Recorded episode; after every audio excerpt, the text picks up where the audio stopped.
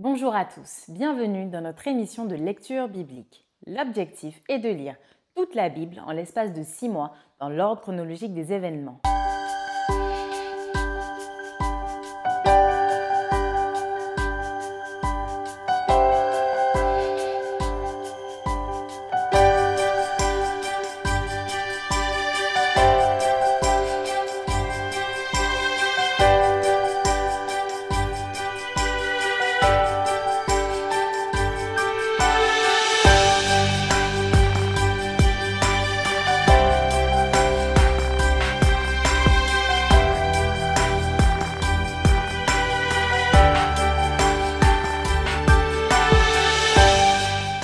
Cette émission vous est proposée par l'Église Adventiste du septième jour d'Evry. Si vous voulez suivre ce plan, vous pouvez cliquer sur le lien dans la description. N'hésitez pas à vous abonner à notre chaîne Evry Adventiste afin de recevoir toutes les nouvelles vidéos de lecture. Restez jusqu'à la fin car nous vous proposerons une méditation concernant le texte du jour. Et n'hésitez pas non plus à poser toutes vos questions dans les commentaires. Aujourd'hui, nous lirons le livre de premier Samuel du chapitre dix-huit à vingt-quatre. Ensuite, le psaume onze et nous terminerons par le psaume cinquante-neuf. premier Samuel, chapitre dix-huit. David avait achevé de parler à Saül. Et dès lors, l'âme de Jonathan fut attachée à l'âme de David et Jonathan l'aima comme son âme. Ce même jour, Saül retint David et ne le laissa pas retourner dans la maison de son père. Jonathan fit alliance avec David parce qu'il l'aimait comme son âme. Il ôta le manteau qu'il portait pour le donner à David, et il lui donna ses vêtements, même son épée, son arc et sa ceinture. David allait et réussissait partout où l'envoyait Saül. Il fut mis par Saül à la tête des gens de guerre et il plaisait à tout le peuple, même aux serviteurs de Saül. Comme il revenait, lors du retour de David, après qu'il eut tué le Philistin, les femmes sortirent de toutes les villes d'Israël au devant du roi Saül en chantant et en dansant au son des tambourins et des triangles et en poussant des cris de joie. Les femmes qui chantaient se répondaient les unes aux autres et disaient « Saül a frappé ses mille et David ses dix mille ». Saül fut très irrité et cela lui déplut. Il dit « On en donne dix mille à David et c'est à moi que l'on donne les mille ». Il ne lui manque plus que la royauté. Et Saül regarda David d'un mauvais œil, à partir de ce jour et dans la suite. Le lendemain, le mauvais esprit de Dieu saisit Saül, qui eut des transports au milieu de la maison. David jouait comme les autres jours, et Saül avait sa lance à la main. Saül leva sa lance, disant en lui-même « Je frapperai David contre la paroi ». Mais David se détourna de lui deux fois. Saül craignait la présence de David parce que l'Éternel était avec David et s'était retiré de lui. Il l'éloigna de sa personne et il l'établit chef de mille hommes. David sortait et rentrait à la tête du peuple. Il réussissait dans toutes ses entreprises et l'Éternel était avec lui. Saül, voyant qu'il réussissait toujours, avait peur de lui. Mais tout Israël et Juda aimaient David parce qu'il sortait et rentrait à leur tête. Saül dit à David « Voici, je te donnerai pour femme ma fille aînée Mérab. Sers-moi seulement avec vaillance et soutiens les guerres de l'Éternel. » Or Saül se disait « Je ne veux pas mettre la main sur lui, mais que la main des Philistins soit sur lui. » David répondit à Saül « Qui suis-je? Et qu'est-ce que ma vie? Qu'est-ce que la famille de mon père en Israël pour que je devienne le gendre du roi ?» Lorsqu'arriva le temps où Mérab, fille de Saül, devait être donnée à David, elle fut donnée pour femme à Adriel de Méola. Michal, fille de Saül, aima David. On en informa Saül et la chose lui convint. Il se disait « Je la lui donnerai afin qu'elle soit un piège pour lui et qu'il tombe sous la main des Philistins. » Et Saül dit à David pour la seconde fois « Tu vas aujourd'hui devenir mon gendre. » Saül donna cet ordre à ses serviteurs. Parlez en confidence à David et dites-lui « Voici le roi est bien disposé pour toi et tous ses serviteurs t'aiment. Sois maintenant le gendre du roi. » Les serviteurs de Saül répétèrent ces paroles aux oreilles de David. Et David répondit « Croyez-vous qu'il soit facile de devenir le gendre du roi? Moi, je suis un homme pauvre et de peu d'importance. » Les serviteurs de Saül lui rapportèrent ce qu'avait répondu David. Saül dit « Vous parlerez ainsi à David. Le roi ne demande point de dot, mais il désire cent prépuces de Philistins pour être vengé de ses ennemis. Saül avait le dessein de faire tomber David entre les mains des Philistins. Les serviteurs de Saül rapportèrent ces paroles à David, et David agréa ce qui lui était demandé pour qu'il devint gendre du roi. Avant le terme fixé, David se leva, partit avec ses gens et tua deux cents hommes parmi les Philistins. Il apporta leurs prépuces et en livra au roi le nombre complet afin de devenir gendre du roi. Alors Saül lui donna pour femme Michal, sa fille. Saül vit et comprit que l'Éternel était avec David, et Michal, sa fille, aimait David. Saül craignit de plus en plus David, et il fut toute sa vie son ennemi. Les princes des Philistins faisaient des excursions, et chaque fois qu'ils sortaient, David avait plus de succès que tous les serviteurs de Saül, et son nom devint très célèbre. Premier Samuel chapitre dix-neuf.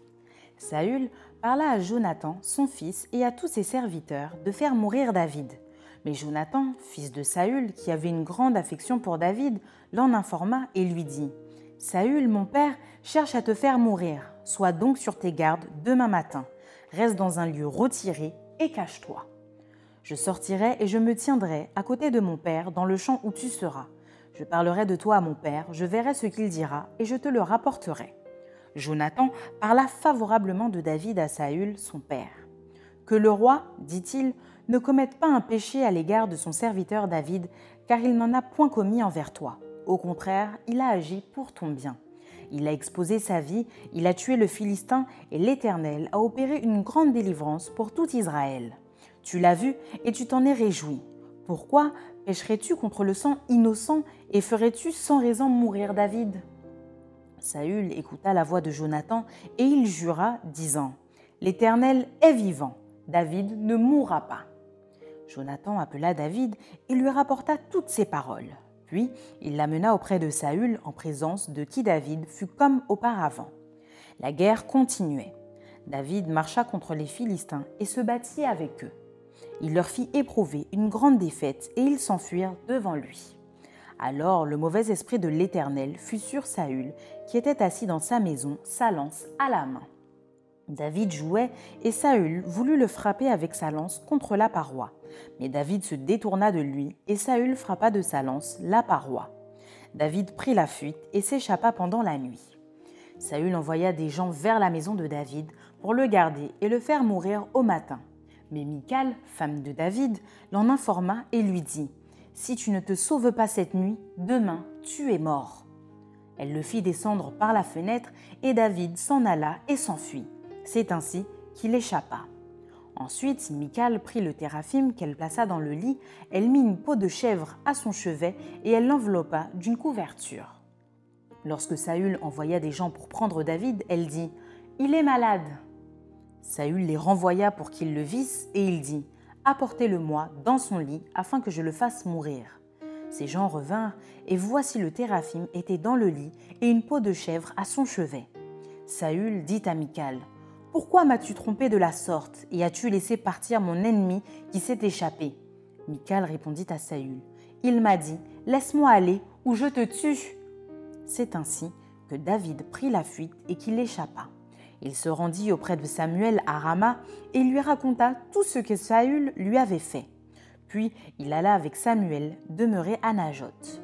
On le rapporta à Saül en disant « Voici David est à Najoth, près de Rama. » Saül envoya des gens pour prendre David. Ils virent une assemblée de prophètes qui prophétisaient, ayant Samuel à leur tête. L'Esprit de Dieu saisit les envoyés de Saül, et ils se mirent aussi à prophétiser eux-mêmes. On en fit rapporter à Saül, qui envoya d'autres gens, et eux aussi prophétisèrent. Il en envoya encore pour la troisième fois, et ils prophétisèrent également. Alors Saül alla lui-même à Rama. Arrivé à la grande citerne qui est à Sécou, il demanda « Où sont Samuel et David ?» On lui répondit « Ils sont à Najoth, près de Rama. » Et il se dirigea vers Najoth, près de Rama. L'Esprit de Dieu fut aussi sur lui, et Saül continua son chemin en prophétisant, jusqu'à son arrivée à Najoth, près de Rama. Il ôta ses vêtements et il prophétisa aussi devant Samuel. Et il se jeta nu par terre tout ce jour-là et toute la nuit. C'est pourquoi l'on dit « Saül est-il aussi parmi les prophètes ?» Premier Samuel chapitre vingt. David s'enfuit de Najoth, près de Rama. Il alla retrouver Jonathan et dit « Qu'ai-je fait ? Quel est mon crime ? Quel est mon péché aux yeux de ton père pour qu'il l'en veuille à ma vie ?» Jonathan lui répondit « Loin de là, tu ne mourras point. Mon père ne fait aucune chose, grande ou petite, sans m'en informer. Pourquoi donc mon père me cacherait-il celle-là ? Il n'en est rien. » David dit encore en jurant « Ton père sait bien que j'ai trouvé grâce à tes yeux, et il aura dit que Jonathan ne le sache pas. Cela lui ferait de la peine. Mais l'Éternel est vivant et ton âme est vivante. Il n'y a qu'un pas entre moi et la mort. » Jonathan dit à David « Je ferai pour toi ce que tu voudras. » Et David lui répondit « Voici, c'est demain la nouvelle lune, et je devrai m'asseoir avec le roi pour manger. Laisse-moi aller, et je me cacherai dans les champs jusqu'au soir du troisième jour. Si ton père remarque mon absence, tu diras « David m'a prié de lui laisser faire une course à Bethléem, sa ville, parce qu'il y a pour toute la famille un sacrifice annuel. » Et s'il dit « C'est bien, ton serviteur alors n'a rien à craindre. » Mais si la colère s'empare de lui, sache que le mal est résolu de sa part. Montre donc ton affection pour ton serviteur, puisque tu as fait avec ton serviteur une alliance devant l'Éternel. Et s'il y a quelque crime en moi, ôte-moi la vie toi-même, car pourquoi me mènerais-tu jusqu'à ton père ? Jonathan lui dit « Loin de toi la pensée que je ne t'informerai pas si j'apprends que le mal est résolu de la part de mon père et menace de t'atteindre. » David dit à Jonathan « Qui m'informera dans le cas où ton père te répondrait durement ?» Et Jonathan dit à David « Viens, sortons dans les champs. » Et ils sortirent tous deux dans les champs. Jonathan dit à David « Je prends à témoin l'Éternel, le Dieu d'Israël. Je sonderai mon père demain ou après-demain, et dans le cas où il serait bien disposé pour David, si je n'envoie vers toi personne pour t'en informer, que l'Éternel traite Jonathan dans toute sa rigueur. Dans le cas où mon père trouverait bon de te faire du mal, je t'informerai aussi et je te laisserai partir afin que tu t'en ailles en paix. Et que l'Éternel soit avec toi, comme il a été avec mon père.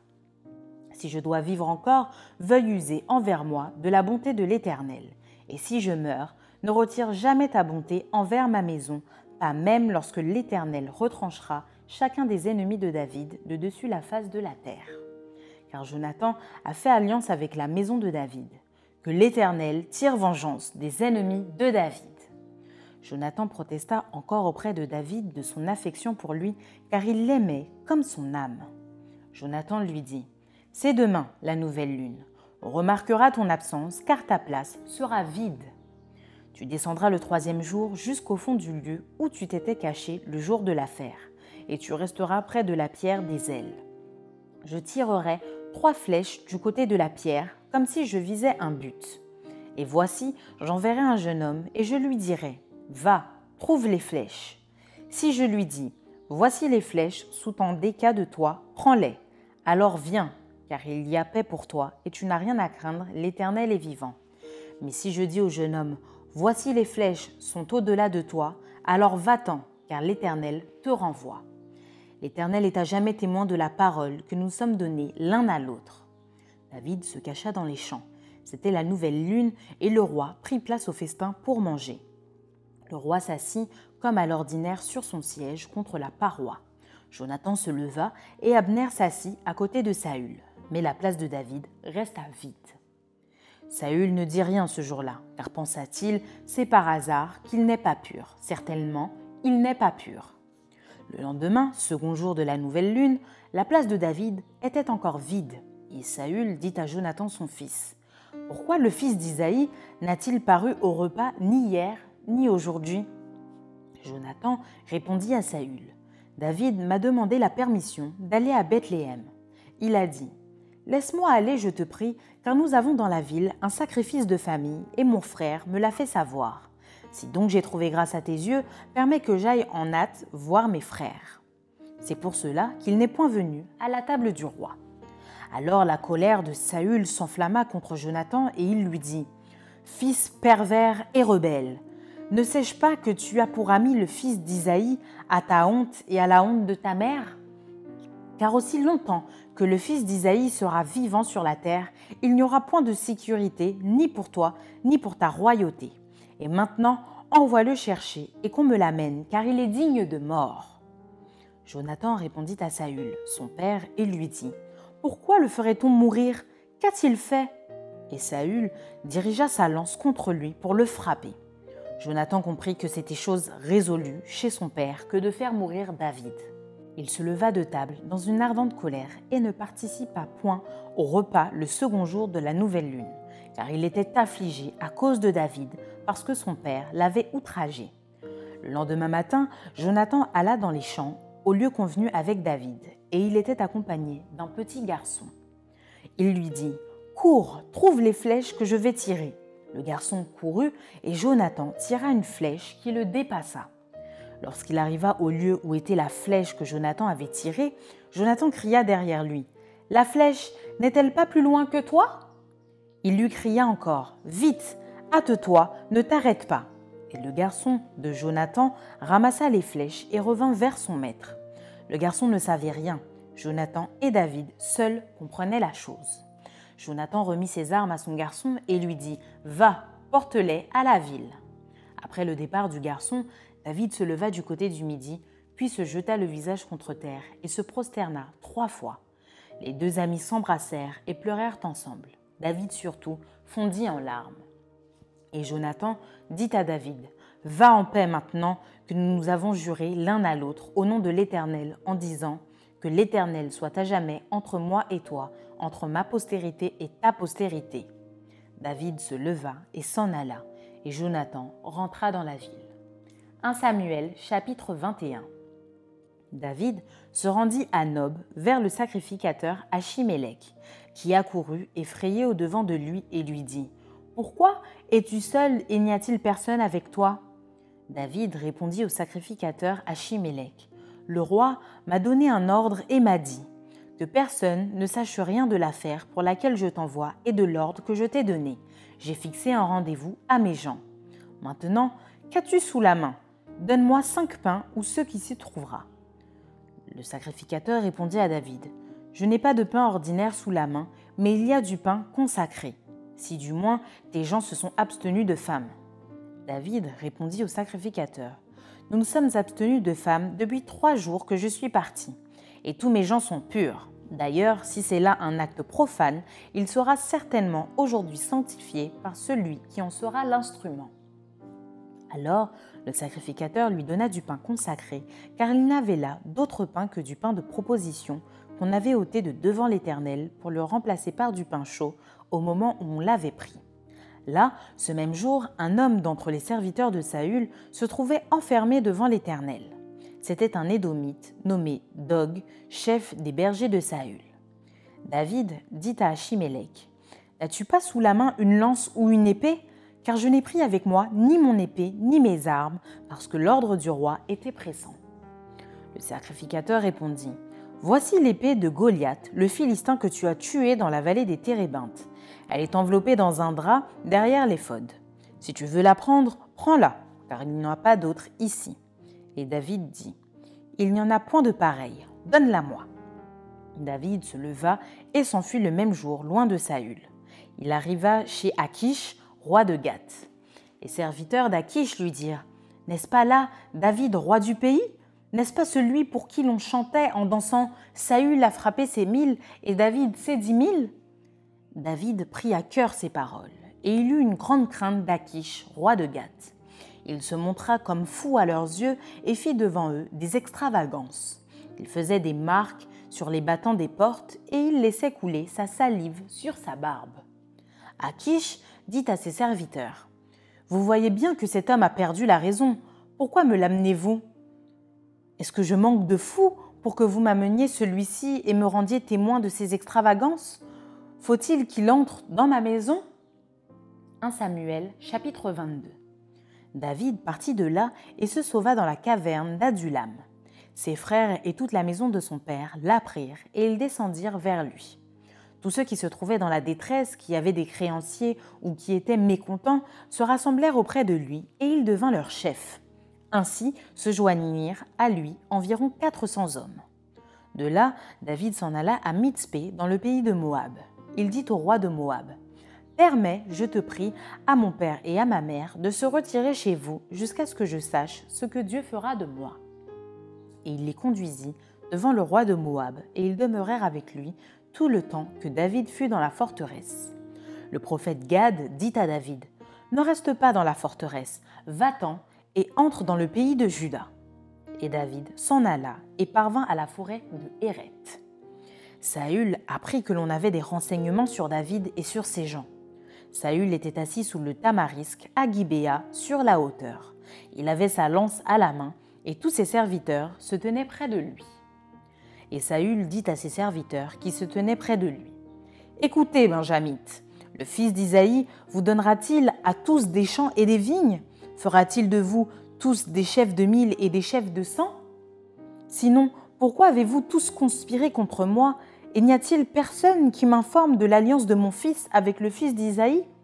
Pourquoi n'y a-t-il personne de vous qui souffre à mon sujet et qui m'avertisse que mon fils a soulevé mon serviteur contre moi afin qu'il me dressât des embûches comme il le fait aujourd'hui ? » Dog, l'édomite, qui se trouvait aussi parmi les serviteurs de Saül, répondit : « J'ai vu le fils d'Isaïe venir à Nob auprès d'Achimélec, fils d'Achitub. Achimélec a consulté pour lui l'Éternel, il lui a donné des vivres et il lui a remis l'épée de Goliath, le Philistin. Le roi envoya chercher Achimélec, fils d'Achitub, le sacrificateur et toute la maison de son père, les sacrificateurs qui étaient à Nob. Ils se rendirent tous vers le roi. Saül dit : « Écoute, fils d'Achitub. » Il répondit : « Me voici, mon seigneur. » Saül lui dit : « Pourquoi avez-vous conspiré contre moi, toi et le fils d'Isaïe ? Pourquoi lui as-tu donné du pain et une épée, et as-tu consulté Dieu pour lui, afin qu'il s'éleva contre moi et me dressa des embûches comme il le fait aujourd'hui ?» Achimélec répondit au roi : « Lequel d'entre tous tes serviteurs peut être comparé au fidèle David, gendre du roi, dévoué à ses ordres et honoré dans ta maison ? Est-ce que aujourd'hui j'ai commencé à consulter Dieu pour lui ? Loin de moi ! Que le roi ne mette rien à la charge de son serviteur, ni de personne de la maison de mon père, car ton serviteur ne connaît de tout ceci aucune chose, petite ou grande. » Le roi dit : « Tu mourras, Achimélec, toi et toute la maison de ton père. » Et le roi dit aux coureurs qui se tenaient près de lui : « Tournez-vous et mettez à mort les sacrificateurs de l'Éternel, car ils sont d'accord avec David. Ils ont bien su qu'il s'enfuyait et ils ne m'ont point averti. » Mais les serviteurs du roi ne voulurent pas avancer la main pour frapper les sacrificateurs de l'Éternel. Alors le roi dit à Dog : « Tourne-toi et frappe les sacrificateurs. » Et Dog, l'édomite, se tourna, et ce fut lui qui frappa les sacrificateurs.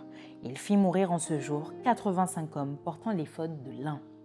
Saül frappa encore du tranchant de l'épée Nob, ville sacerdotale, hommes et femmes, enfants et nourrissons, bœufs, ânes et brebis tombèrent sous le tranchant de l'épée. Un fils d'Achimélec, fils d'Achitub, échappa. Son nom était Abiatar. Il s'enfuit auprès de David et lui rapporta que Saül avait tué les sacrificateurs de l'Éternel. David dit à Abiatar : « J'ai bien pensé ce jour même que Dog, l'édomite, se trouvant là, ne manquerait pas d'informer Saül. C'est moi qui suis cause de la mort de toutes les personnes de la maison de ton père. Reste avec moi, ne crains rien, car celui qui cherche ma vie cherche la tienne. Près de moi, tu seras bien gardé. » premier Samuel, chapitre vingt-trois. On vint dire à David : « Voici les Philistins ont attaqué Keïla, et ils pillent les airs. » David consulta l'Éternel en disant : « Irai-je et battrai-je ces Philistins ? » Et l'Éternel lui répondit : « Va, tu battras les Philistins, et tu délivreras Keïla. » Mais les gens de David lui dirent : « Voici, nous ne sommes pas sans crainte ici même en Juda. Que sera si nous allons à Keïla contre les troupes des Philistins ? » David consulta encore l'Éternel, et l'Éternel lui répondit : « Lève-toi, descends à Keïla, car je livre les Philistins entre tes mains. » David alla donc avec ses gens à Keïla, et il se battit contre les Philistins.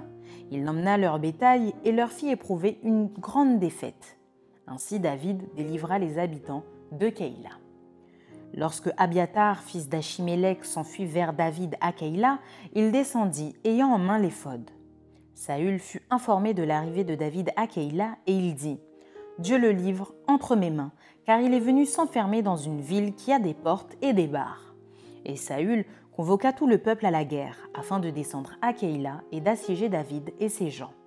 David, ayant eu connaissance du mauvais dessein que Saül projetait contre lui, dit au sacrificateur Abiatar : « Apporte l'éphod. » Et David dit : « Éternel, Dieu d'Israël, ton serviteur apprend que Saül veut venir à Keïla pour détruire la ville à cause de moi. Les habitants de Keïla me livreront-ils entre ses mains ? Saül descendra-t-il comme ton serviteur l'a appris ? Éternel, Dieu d'Israël, daigne le révéler à ton serviteur. » Et l'Éternel répondit : « Il descendra. » David dit encore : « Les habitants de Keïla me livreront-ils, moi et mes gens, entre les mains de Saül ? » Et l'Éternel répondit : « Ils te livreront. » Alors David se leva avec ses gens, au nombre d'environ six cents hommes. Ils sortirent de Keïla et s'en allèrent où ils purent. Saül, informé que David s'était sauvé de Keïla, suspendut sa marche. David demeura au désert, dans des lieux forts, et il resta sur la montagne du désert de Ziph. Saül le cherchait toujours, mais Dieu ne le livra pas entre ses mains. David, voyant Saül en marche pour attenter à sa vie, il se tint au désert de Ziph, dans la forêt. Ce fut alors que Jonathan, fils de Saül, se leva et alla vers David dans la forêt. Il fortifia sa confiance en Dieu et lui dit : « Ne crains rien, car la main de Saül, mon père, ne t'atteindra pas. Tu régneras sur Israël et moi, je serai au second rang près de toi. Saül, mon père, le sait bien aussi. » Ils firent tous deux alliance devant l'Éternel, et David resta dans la forêt, et Jonathan s'en alla chez lui.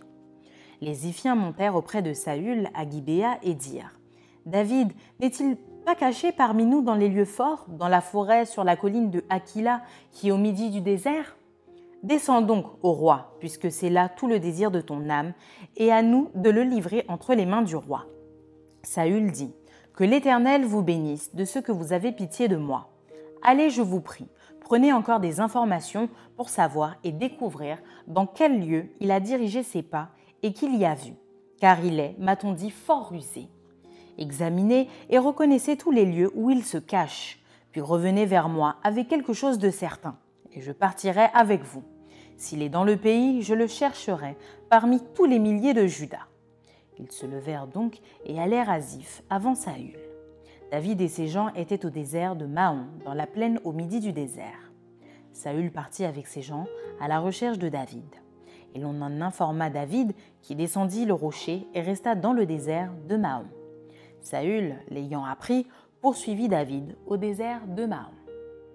Saül marchait d'un côté de la montagne et David avec ses gens de l'autre côté de la montagne. David fuyait précipitamment pour échapper à Saül. Mais déjà Saül et ses gens entouraient David et les siens pour s'emparer d'eux. Lorsqu'un messager vint dire à Saül : « Hâte-toi de venir, car les Philistins ont fait invasion dans le pays. » Saül cessa de poursuivre David et il s'en retourna pour aller à la rencontre des Philistins. C'est pourquoi l'on appela ce lieu « Séla Amashlepot ». premier Samuel, chapitre vingt-quatre. De là, David monta vers les lieux forts d'Engedi où il demeura. Lorsque Saül fut revenu de la poursuite des Philistins, on vint lui dire : « Voici David est dans le désert d'Engedi. » Saül prit trois mille hommes d'élite sur tout Israël et il alla chercher David et ses gens jusque sur les rochers des boucs sauvages. Il arriva à des parcs de brebis qui étaient près du chemin, et là se trouvait une caverne où il entra pour se couvrir les pieds. David et ses gens étaient au fond de la caverne. Les gens de David lui dirent : « Voici le jour où l'Éternel te dit : je livre ton ennemi entre tes mains. Traite-le comme bon te semblera. » David se leva et coupa doucement le pan du manteau de Saül. Après cela, le cœur lui battit parce qu'il avait coupé le pan du manteau de Saül. Et il dit à ses gens : « Que l'Éternel me garde de commettre contre mon Seigneur, loin de l'Éternel, une action telle que de porter ma main sur lui, car il est loin de l'Éternel. » Par ces paroles, David arrêta ses gens et les empêcha de se jeter sur Saül. Puis Saül se leva pour sortir de la caverne et continua son chemin. Après cela, David se leva et sortit de la caverne. Il se mit alors à crier après Saül : « Ô roi, mon Seigneur ! » Saül regarda derrière lui et David s'inclina le visage contre terre et se prosterna. David dit à Saül : « Pourquoi écoutes-tu les propos des gens qui disent « Voici David, cherche ton malheur » ? Tu vois maintenant de tes propres yeux que l'Éternel t'avait livré aujourd'hui entre mes mains dans la caverne. On m'excitait à te tuer, mais je t'ai épargné et j'ai dit, je ne porterai pas la main sur mon Seigneur, car il est loin de l'Éternel. Vois, mon père, vois donc le pan de ton manteau dans ma main. Puisque j'ai coupé le pan de ton manteau et que je ne t'ai pas tué, sache et reconnais qu'il n'y a dans ma conduite ni méchanceté, ni révolte, et que je n'ai point péché contre toi. Et toi, tu me dresses des embûches pour m'ôter la vie ? L'Éternel sera juge entre moi et toi, et l'Éternel me vengera de toi, mais je ne porterai point la main sur toi. Des méchants vient la méchanceté, dit l'ancien proverbe. Aussi, je ne porterai point la main sur toi. Contre qui le roi d'Israël s'est-il mis en marche ? Qui poursuis-tu ? Un chien mort, une puce. L'Éternel jugera et prononcera entre moi et toi. Il regardera et il défendra ma cause, il me rendra justice en me délivrant de ta main. Lorsque David eut fini d'adresser à Saül ces paroles, Saül dit « Est-ce bien ta voix, mon fils David ?» Et Saül éleva la voix et pleura. Et il dit à David « Tu es plus juste que moi, car tu m'as fait du bien, et moi je t'ai fait du mal. Tu manifestes aujourd'hui la bonté avec laquelle tu agis envers moi, puisque l'Éternel m'avait livré entre tes mains et que tu ne m'as pas tué. Si quelqu'un rencontre son ennemi, le laisse-t-il poursuivre tranquillement son chemin ? Que l'Éternel te récompense pour ce que tu m'as fait en ce jour. Maintenant voici, je sais que tu régneras et que la royauté d'Israël restera entre tes mains. Jure-moi donc par l'Éternel que tu ne détruiras pas ma postérité après moi et que tu ne retrancheras pas mon nom de la maison de mon père. » David le jura à Saül, puis Saül s'en alla dans sa maison et David et ses gens montèrent au lieu fort. Psaume chapitre onze. Au chef des chantres de David. C'est en l'Éternel que je cherche un refuge. Comment pouvez-vous me dire, fuis dans vos montagnes comme un oiseau ? Car voici les méchants bandent l'arc. Ils ajustent leurs flèches sur la corde pour tirer dans l'ombre sur ceux dont le cœur est droit. Quand les fondements sont renversés, le juste, que ferait-il ? L'Éternel est dans son saint temple. L'Éternel a son trône dans les cieux. Ses yeux regardent, ses paupières sondent les fils de l'homme. L'Éternel sonde le juste. Il hait le méchant et celui qui se plaît à la violence. Il fait pleuvoir sur les méchants des charbons, du feu et du soufre. Un vent brûlant, c'est le calice qu'ils ont en partage. Car l'Éternel est juste. Il aime la justice. Les hommes droits contemplent sa face. Amen. Psaume cinquante-neuf. Au chef des chantres, ne détruis pas. Hymne de David, lorsque Saül envoya cerner la maison pour le faire mourir. Mon Dieu, délivre-moi de mes ennemis, protège-moi contre mes adversaires. Délivre-moi des malfaiteurs et sauve-moi des hommes de sang. Car voici, ils sont aux aguets pour m'ôter la vie. Des hommes violents complotent contre moi sans que je sois coupable, sans que j'aie péché. Ô Éternel, malgré mon innocence, ils courent, ils se préparent. Réveille-toi, viens à ma rencontre et regarde. Toi, Éternel, Dieu des armées, Dieu d'Israël, lève-toi pour châtier toutes les nations. N'aie pitié d'aucun de ces méchants infidèles. Ils reviennent chaque soir, ils hurlent comme des chiens, ils font le tour de la ville. Voici de leur bouche, ils font jaillir le mal, des glaives sont sur leurs lèvres. Car qui est-ce qui entend ? Et toi, Éternel, tu te ris d'eux, tu te moques de toutes les nations. Quelle que soit leur force, c'est en toi que j'espère, car Dieu est ma haute retraite. Mon Dieu vient au-devant de moi dans sa bonté. Dieu me fait contempler avec joie ceux qui me persécutent. Ne les tue pas de peur que mon peuple ne l'oublie. Fais-les errer par ta puissance et précipite-les, Seigneur, notre bouclier. Leur bouche pèche à chaque parole de leurs lèvres, qu'ils soient pris dans leur propre orgueil. Ils ne profèrent que malédiction et mensonge. Détruis-les dans ta fureur, détruis-les et qu'ils ne soient plus. Qu'ils sachent que Dieu règne sur Jacob jusqu'aux extrémités de la terre. Ils reviennent chaque soir, ils hurlent comme des chiens, ils font le tour de la ville. Ils errent çà et là, cherchant leur nourriture, et ils passent la nuit sans être rassasiés. Et moi, je chanterai ta force dès le matin, je célébrerai ta bonté, car tu es pour moi une haute retraite, un refuge au jour de ma détresse. Oh, ma force, c'est toi que je célébrerai, car Dieu, mon Dieu, tout bon, et ma haute retraite. Amen. Maintenant, place à la méditation.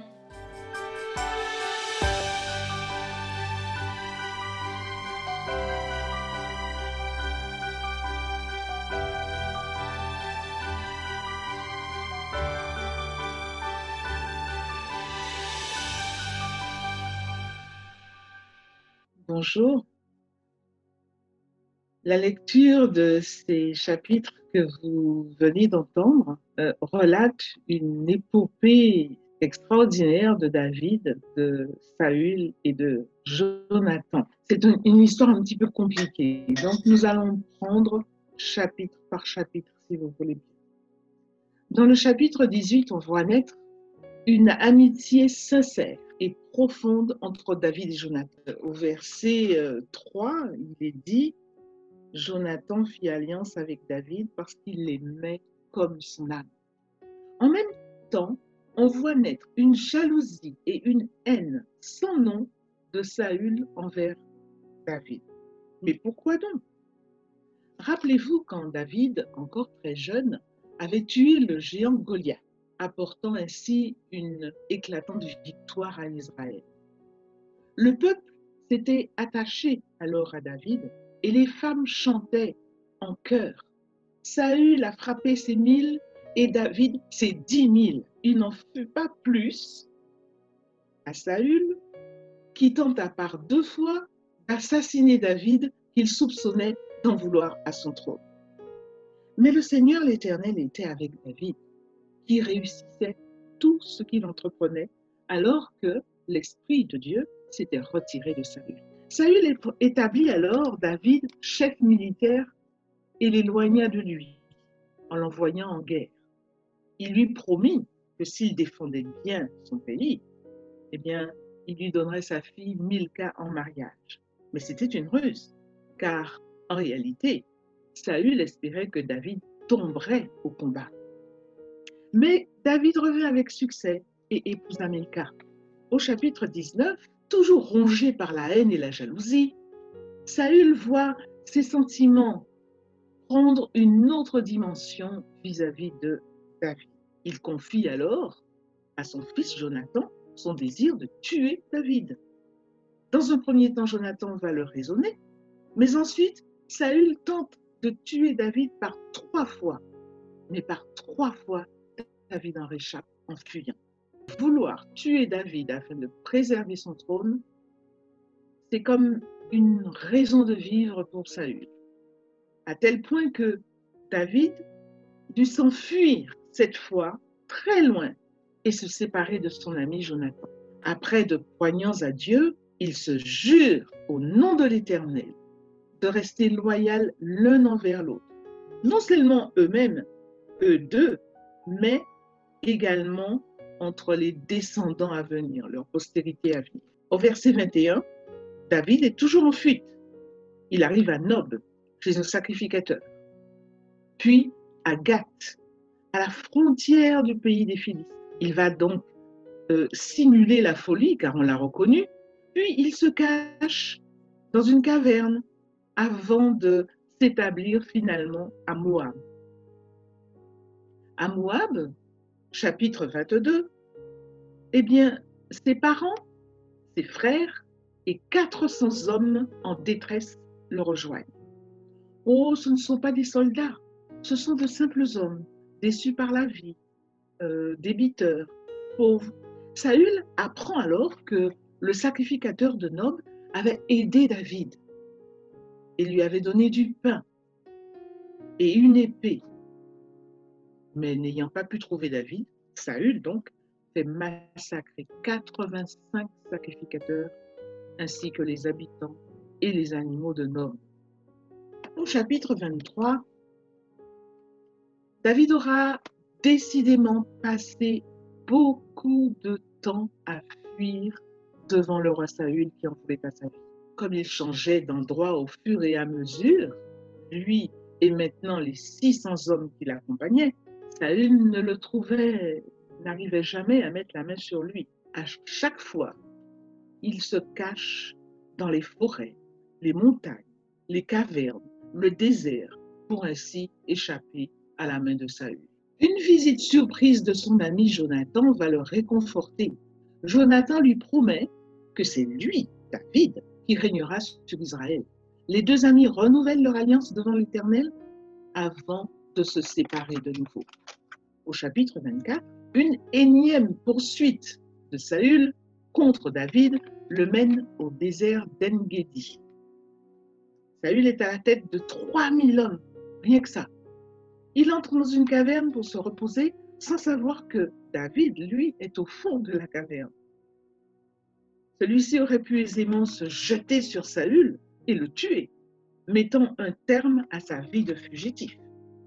Au lieu de cela, il coupe juste un morceau de tissu de son manteau, car il n'ose pas porter la main, dit-il, sur loin de l'Éternel.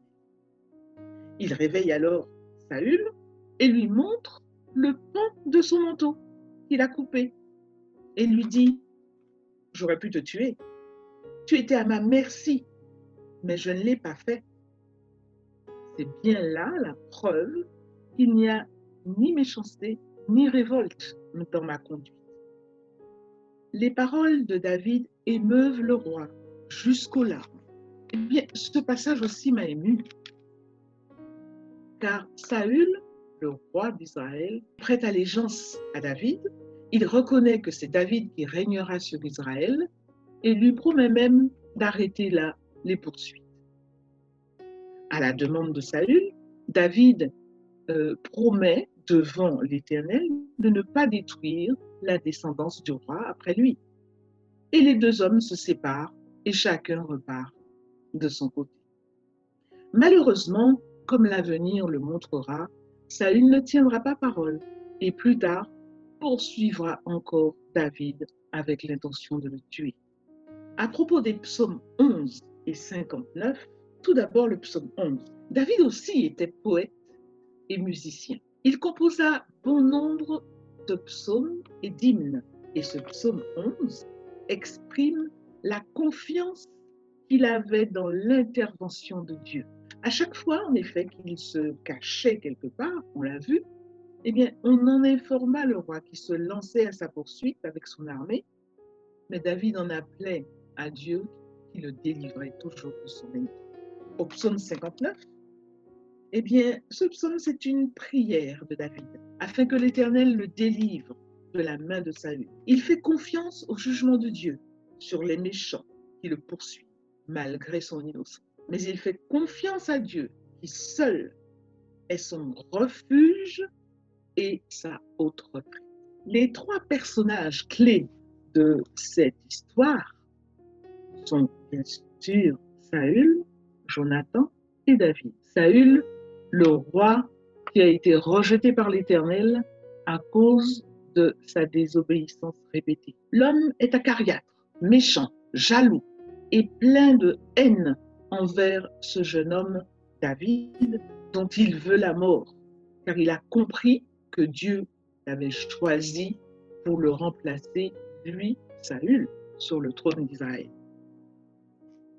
Quant à Jonathan, son fils, un homme au grand cœur, loyal, désintéressé. En effet, c'est à lui que, deve, que devrait revenir le trône d'Israël, mais il sait que Dieu a choisi David et il accepte sincèrement le choix de Dieu. Ami fidèle de David, il lui restera attaché jusqu'au bout.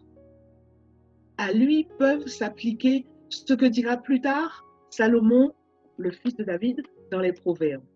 L'ami aime en tout temps et dans le malheur, il se montre un frère. Quant à David, le vaillant, courageux, il deviendra roi, en effet.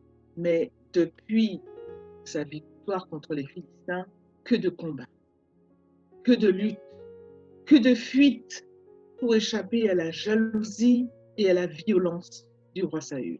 Un homme droit et sincère, David. Lui aussi restera fidèle à l'alliance faite avec Jonathan.